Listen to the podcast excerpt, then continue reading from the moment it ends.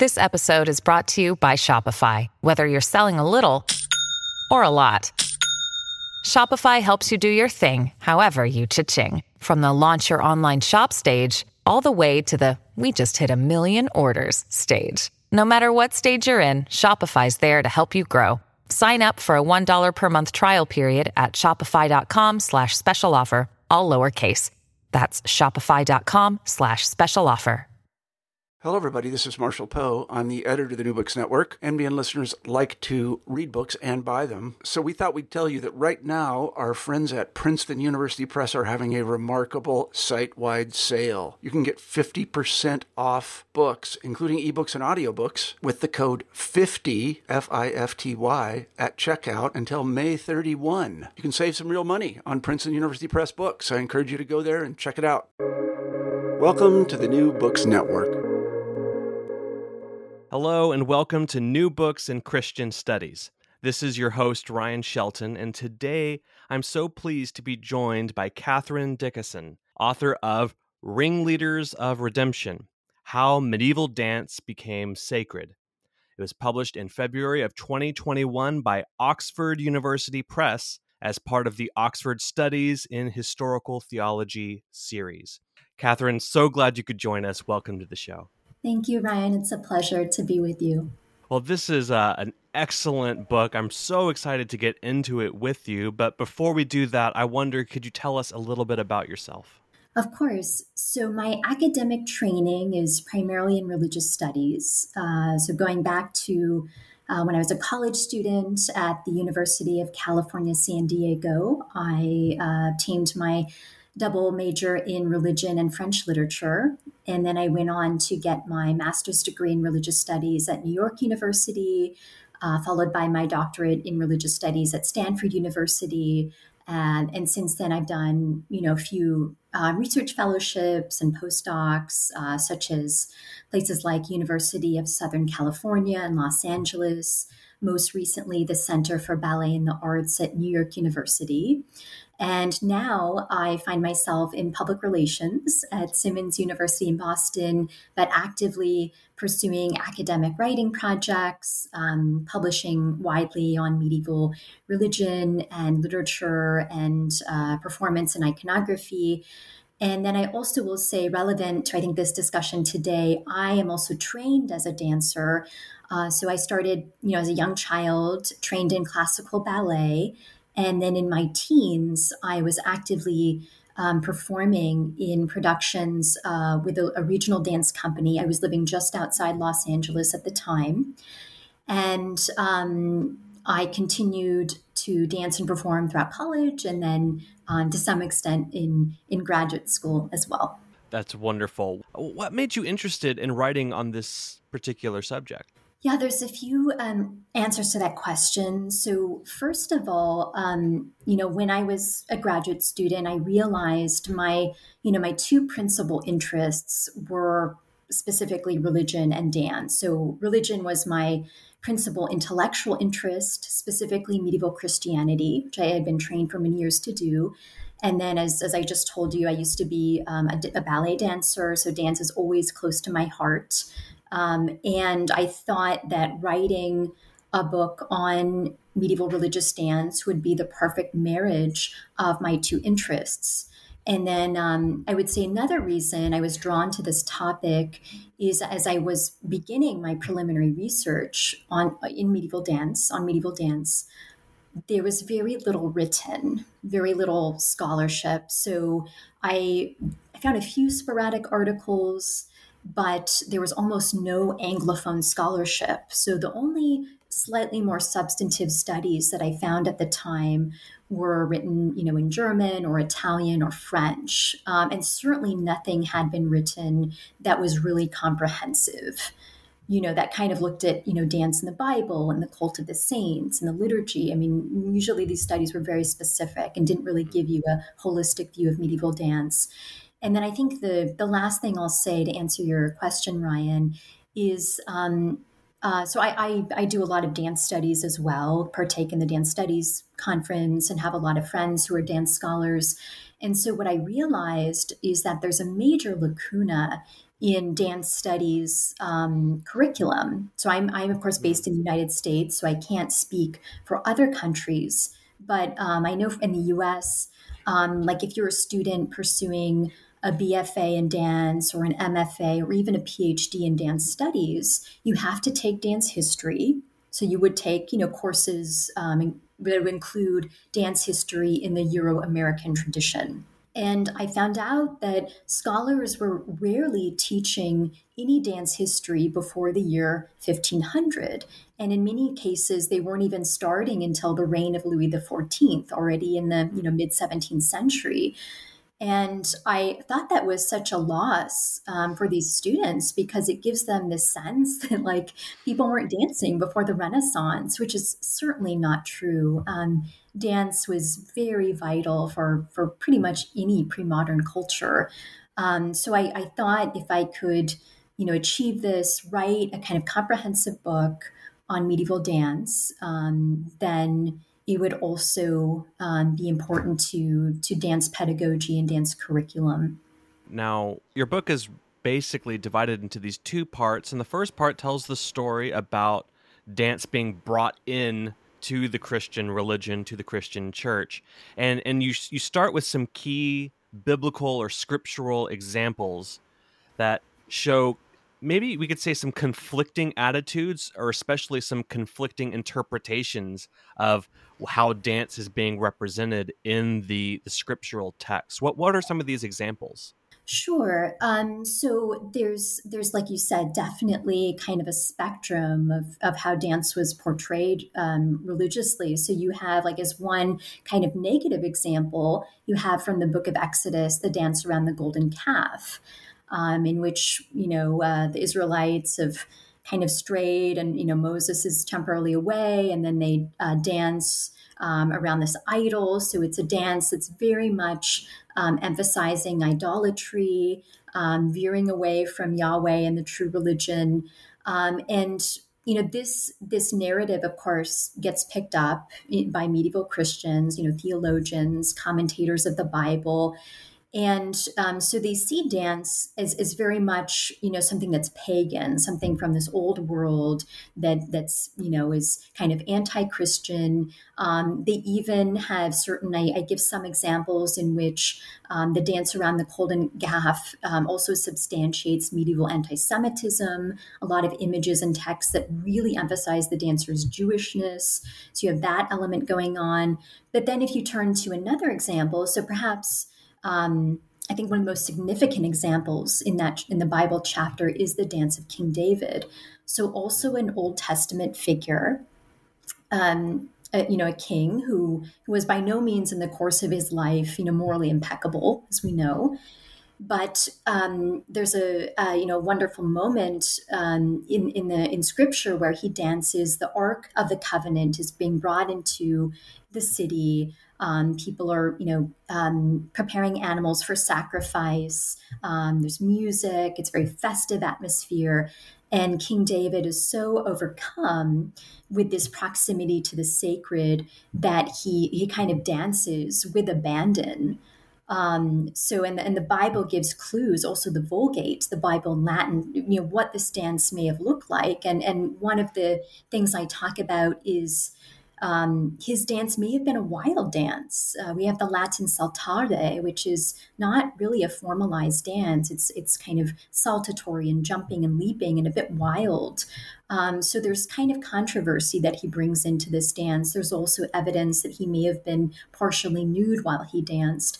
Um, so there's so there's kind of all these questions and controversy about David's dance. But if you fast forward to the medieval period, um, there's a number of um, kind of commentaries on that dance. But one of the key um, uh, kind of key symbolism or significance, according to medieval uh, theologians, was that David's dance was kind of this ultimate expression of humility. And therefore, it's a precursor to the Christian virtue of humility. And then taking that even further, they saw King David, you know, debasing himself with this saltatory, you know, striptease dance as even a precursor to the passion of Christ. Um, because likewise, Christ kind of went underwent this kind of theater of humiliation um, you know, when he when he was uh, undergoing the passion.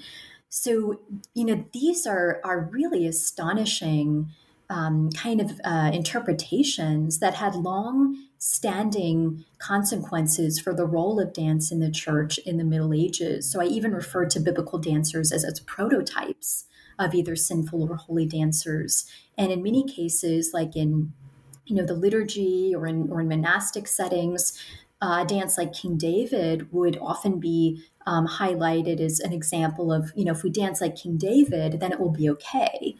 Um, so so yeah, that that Bible chapters is really fundamental for kind of mapping out you know where where the book kind of goes.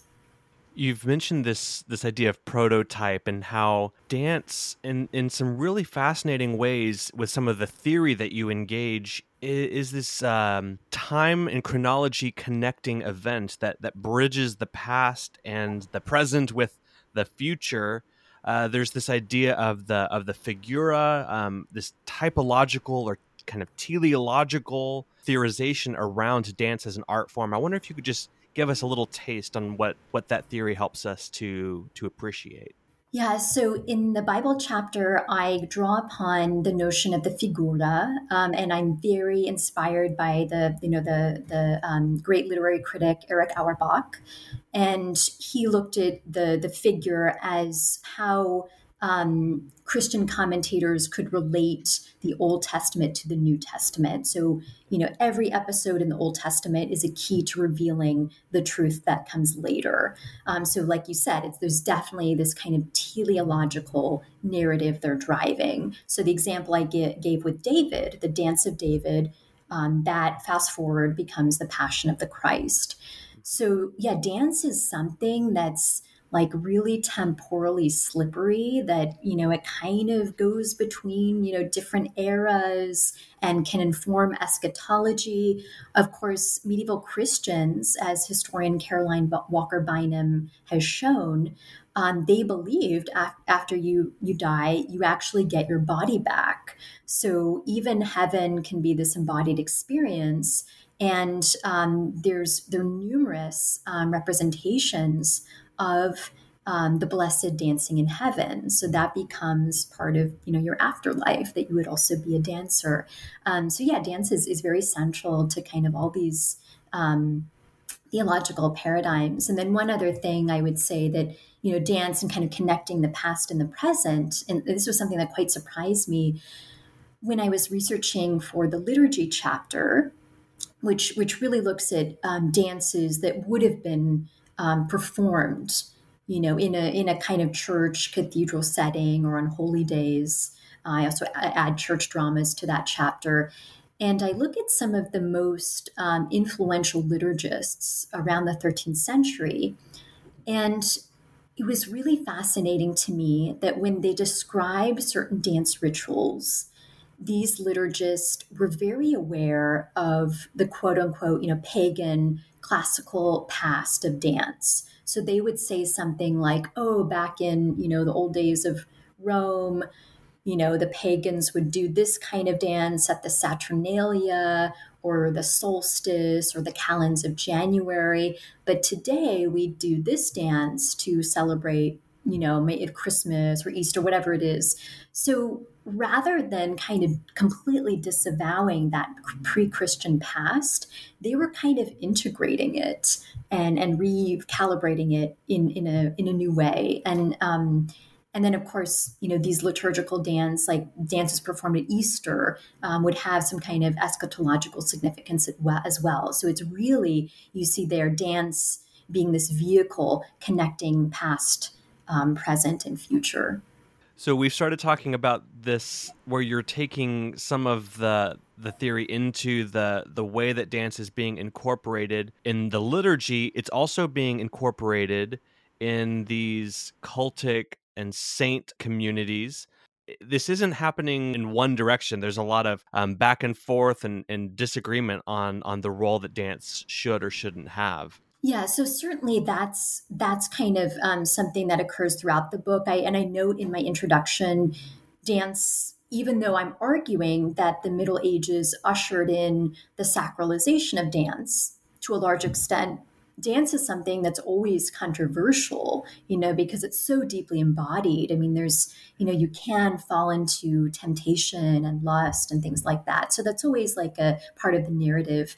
Um, but I think with the saints, um, so one thing that I, I found is that um, a lot of dances were being implemented um, you know, at uh, cultic centers, you know, where, where there might be famous relics or, or a kind of saint's shrine, um, processions, you know, that would happen, um, a lot of dance content and hagiography.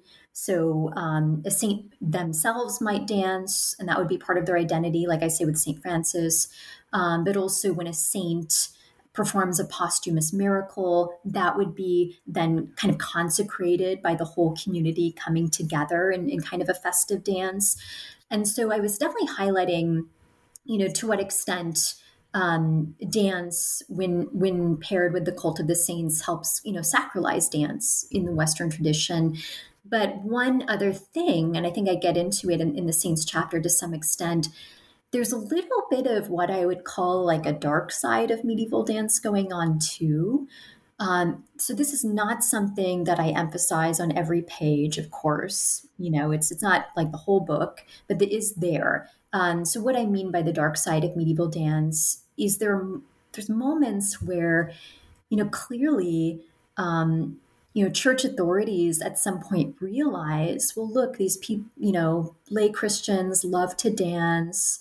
Um, they don't want to stop dancing. So maybe we can rework this so they're dancing, you know, for the purposes of, you know, um, imbibing doctrine. So so dance almost becomes has some kind of function for uh, kind of inculcating religious dogma um, and things like that. So I saw that as a little bit dark because it, it kind of you know this in, institution institutionalization of dance in some way contributes to you know this uh, what scholars have called the colonizing project of christendom you know so so there's so there's that as well. Like um, dance is really um, you know kind of a tool for inculcating the masses as well well, thank you for that um, that overview of this first section of your book, Kathryn. Now, we've we've heard the story of dance being brought into the medieval Christian church.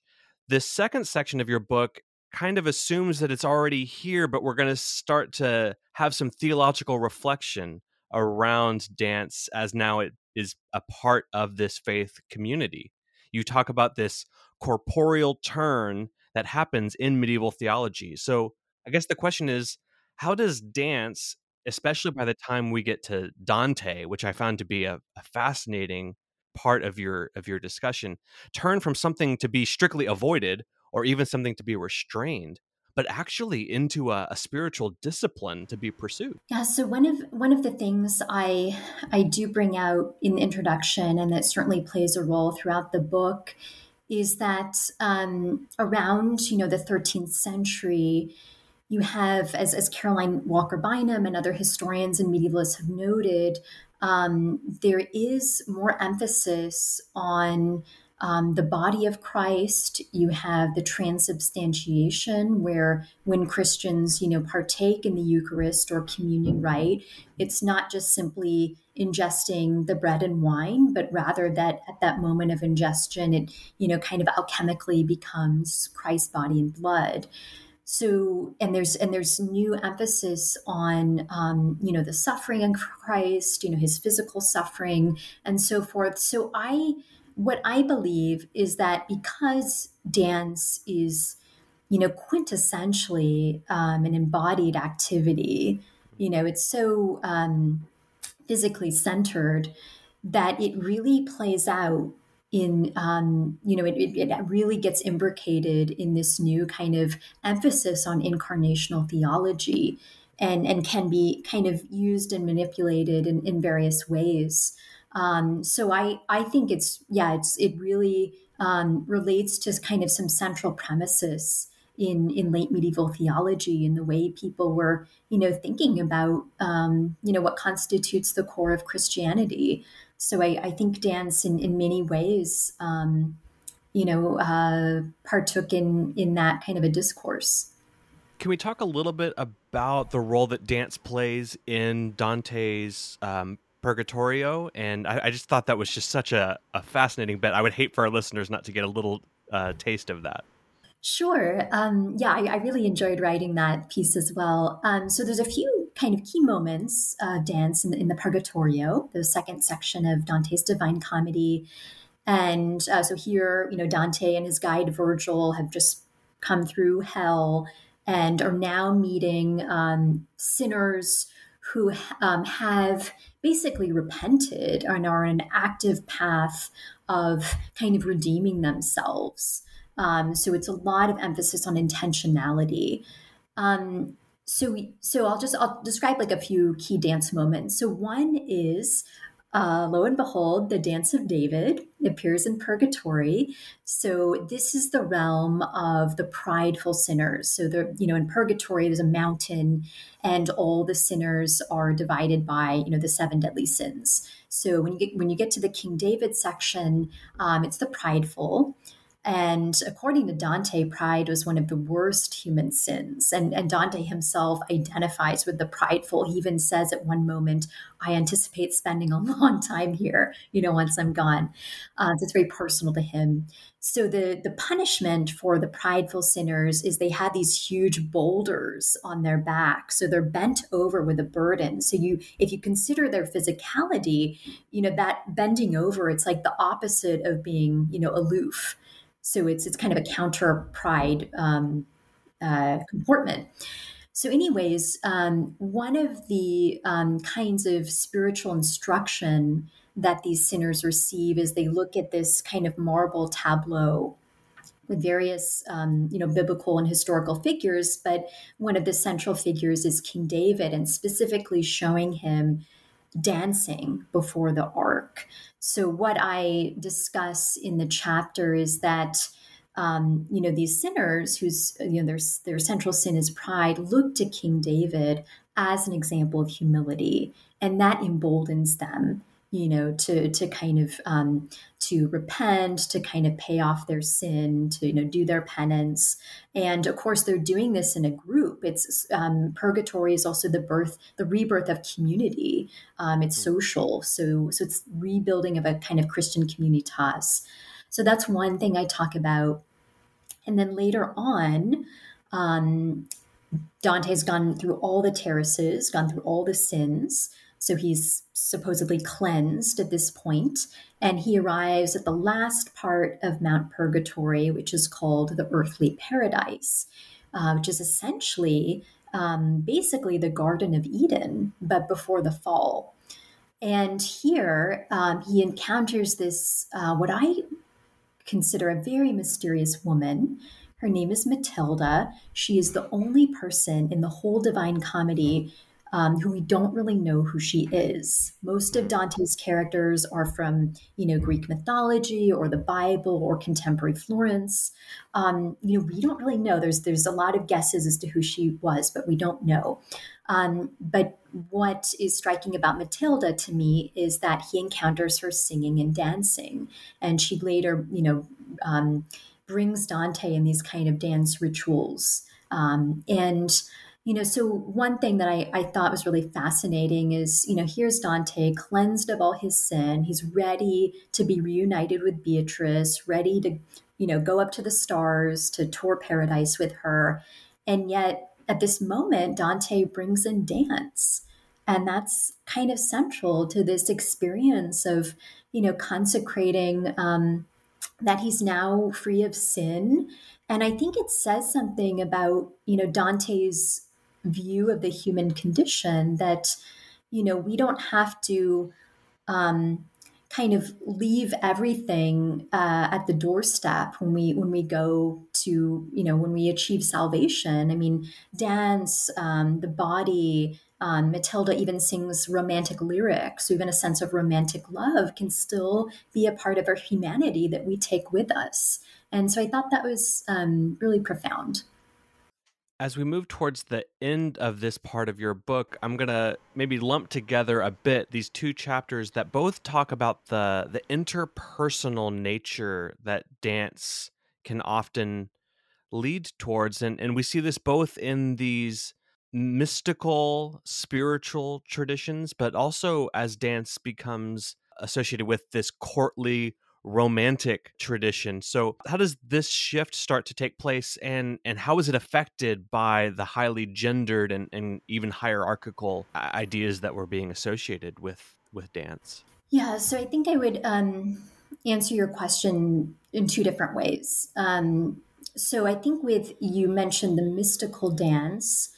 And here I, I start with kind of a central premise um, that you know, a very broad definition of mysticism is to create union between the religious practitioner and some kind of other entity, whether that be God, whether that be something else, like in a Buddhist tradition, it may not be atheistic. Um, so I kind of like nominally go with that definition of mysticism. And with the mystics I encountered in my research, um, they use dance, whether whether it be an actual dance in the in the nunnery or you know in their visions, writing out their visions. Um, that you know dance happens in their in their imagination, um, and it's dance as a way to connect to Christ and to have some kind of transcendent experience. And so so there, dance very much. Um, creates that allows for that kind of intersubjective or as you said interpersonal nature of a religious experience um, that is that is very meaningful to them so i would yeah i think you know in the 13th century you have you know the rise of you know affect in, in medieval piety. Um, certainly you know you have more female mystics. And as i argue in that chapter i believe the reason i found many more women enacting mystical dance than you know than men is of course at this time you know women are not allowed to you know administer the sacraments. They're you know they don't have the same um, uh, kind of pastoral liturgical um, um, privileges as men. So so dance was a way for them to use their bodies to kind of transcend all that. Um, and then i think so that's with the whole mystical realm how i would address the interpersonal issue. And then with the courtly dances um, I think I would just say that, you know, dance in the Middle Ages um, was very much a social activity. Um, if you look at especially these you know, so-called secular dances, the dances that would be performed at court, you know, in a great hall with lords and ladies and things like that. So often you have a circular formation, as far as we know, or a linear formation. You'd be holding hands. You'd also be singing with one another while you danced. Um, dance, as far as we know, was one of the few ways um, that men and women of the upper classes um, would be socialized together. You know so really brought men and women together so therefore it could be you know function as courtship. So i think um, the way medieval dance was um, was just inherently interpersonal and relational. Um, you know if you look at dance today um, there's a lot like like in my background of ballet you have like the star virtuoso you know, and kind of the soloist on stage. And, you know, in, in the Middle Ages, you do have some court jesters or some acrobats, but dance is really um, much more so a social activity. So I think that's what lends itself to um, the kind of interpersonal texture. Well, that discussion of the the social nature of dance, especially in the medieval period, I think tees us up really well for your your closing reflections as you look at the shift from late medieval into early modern paradigms. You you talk about the danse macabre and and the shift in late medieval dance towards death and then into the early modern era towards individuality and in, interiority after this this long journey that we've we've taken together on the history of dance in into the medieval church how does dance transition now from the the sacred into this new kind of secular? Yeah, that's a great question. So what I've found is that there there seems to be a shift around the 15th century. Um, so in the medieval period, um, as far as we know, as I said, dance was very social or kind of sacred or pro- processional. And when you get to 15th century in places like Italy, um, you have this um, basically a professionalization of dance. So courtiers begin to hire dancing masters, and the steps, uh, as far as we know, become um, more intricate, more technical.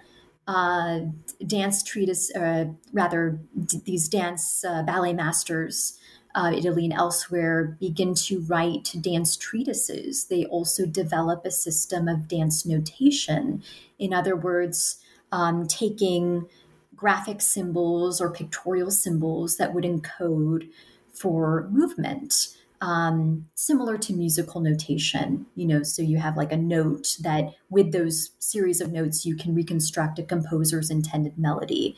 Um, but in the West, dance notation, as far as we know, starts in the 15th century. Um, in India, I should say it's much earlier. It was like 200 BCE. But The Western wow. system of dance notation is at the dawn of the Renaissance. And I think this you know this codifying of the body this technicizing of the body um, making it into a civilizing regime um, not only professionalizes dance but as i argue in that conclusion really ushers in the secularization of dance um, so people aren't these dancing masters aren't concerned with the indexicality between the spirit and the body um, as much as we we've seen a few centuries earlier um, these dances are performed pretty much exclusively at court. They're not in a you know religious religious setting. Um, so I, I think dance really transforms starting in the 15th century. Well, this has been such a fascinating conversation. I think that anyone could could find something to take from this this treasure of research that you've provided us. But who who do you really hope might pick up this book? What kind of impact do you really want to see it have in the in the readership? Yeah, yeah. So there's a few answers to that question. Um, first of all, I'll just say my intended audience. My target audience, I was really trying to pitch this as an interdisciplinary book. So I, you know, as a religion scholar, of course, I was reaching out to scholars of religion. As also someone trained as a medievalist, I wanted scholars of the Middle Ages to read this book. And then, as for reasons I told you earlier, that dance scholars, dance um, studies professors will will pick up this book. So that was my target audience. Um, and then in terms of impact, I would say probably three things. So the first, um, the first uh, kind of impact I hope this book has is to correct the master narrative.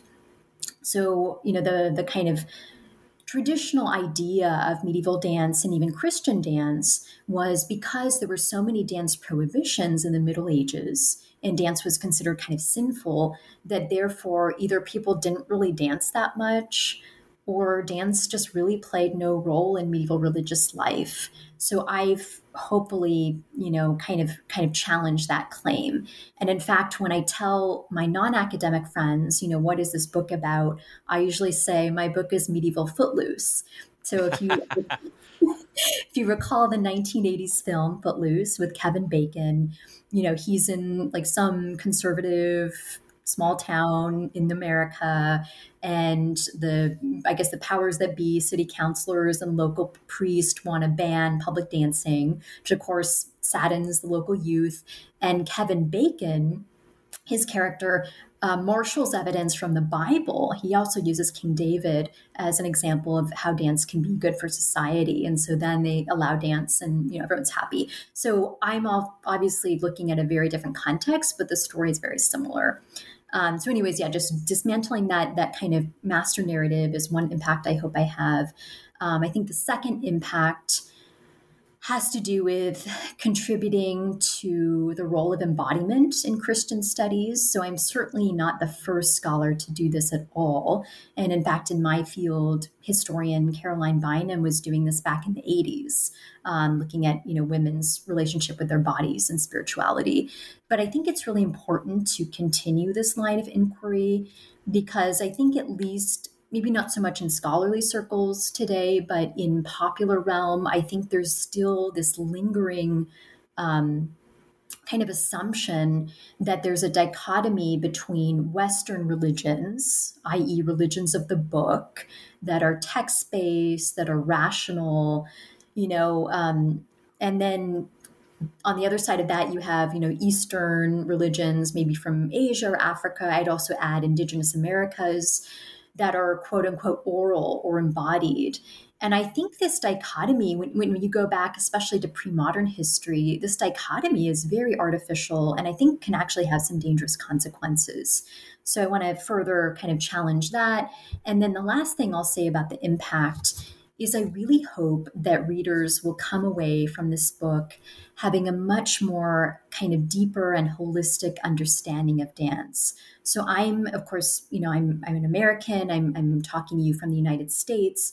And it seems like most Americans would encounter dance, you know, in popular culture. So we have you know, all these dance competition TV shows. You know, we have like Do You Think You Can Dance, America's Got Talent, Dancing with the Stars, World of Dance, and so forth. And it shows dance with this great aura of spectacularity. You know, dance is a spectacle. The dancers perform these like tricks, you know, it's highly technical. It's also very commercialized. And if you go back to a lot of pre modern cultures, dance has a lot more multifaceted richness. So if you just look at my study in the Middle Ages, dance gets bound up with the sacred, with transcendence, with gender, with sexuality, with notions of mortality um, and what lies beyond. And I think it's really important to understand dance in, in that deeper holistic way because um, so some scholars subscribe to this theory as do i that dance is perhaps the most fundamental of all human arts. In other words before people made music before people did cave paintings before people reenacted you know dramas people were dancing they were experimenting with their bodies enacting non-utilitarian movements which then developed into rhythmic movement. So obviously we don't have empirical evidence to like verify that. We're talking way back, but I I think that's that's very plausible. So I think to extend that further, dance is very important to the story of humanity. Um, and as humanities scholars, I think part of our greatest quest is really to better understand the human condition and what makes us human and I believe that a study of dance can really be revelatory in that way. That's great, Kathryn. Now that you've finished Medieval Footloose, Ringleaders of Redemption, I wonder what's next for you. Yeah, so I, I, can talk about two two things briefly. So one is a, a new book project that also is about medieval dance, um, but I'm really focusing on dance iconography. So medieval mostly manuscript illustrations, but also you know sculpture and paintings and things like that that depict dancers. And so I had done a, a, a, lot of research at the Morgan Library and Museum in New York City, because they have a fairly substantial medieval manuscript collection. And I had, in, in my research, uncovered around 300 images of medieval dancers. And they're very diverse. So there's like peasant dancers and court jesters and you know things like that. So I I think one question I have is um, my first book, although it did have images, most of my conclusions were based on texts. So my next big question is okay, what can the images tell us that the texts don't? Can they reveal another kind of understanding of medieval dance? And so that's kind of th- one thing I'm working on. And then another thing I, I would like to tell your listeners is that I'm co editing uh, a special issue of the journal Post Medieval, a journal of medieval cultural studies. This issue is entitled Legacies of Medieval Dance. Um, as far as I know, it's the only kind of major um, special issue of any journal in any language devoted to medieval dance. And I envision this to be a very robust collection. We have around 20 contributors, and um, they are bringing some really interesting and timely perspectives to medieval dance such as critical race theory, um, colonial studies, uh, disability studies, game theory, even. So I'm very excited about this. And um, that should be published around September of 2023. Well, those both sound absolutely fascinating. This has been a conversation with Kathryn Dickason, author of Ringleaders of Redemption How Medieval Dance Became Sacred. You can get your copy now from Oxford University Press. Kathryn, thanks so much for joining us. Thank you, Ryan. And thanks to our listeners for tuning in to this episode of the New Books Network. Visit newbooksnetwork.com where you can browse our library of over 12,000 author interviews. Whatever you're interested in, I'm sure you'll find it there. But that's it for now. I hope you have a great day.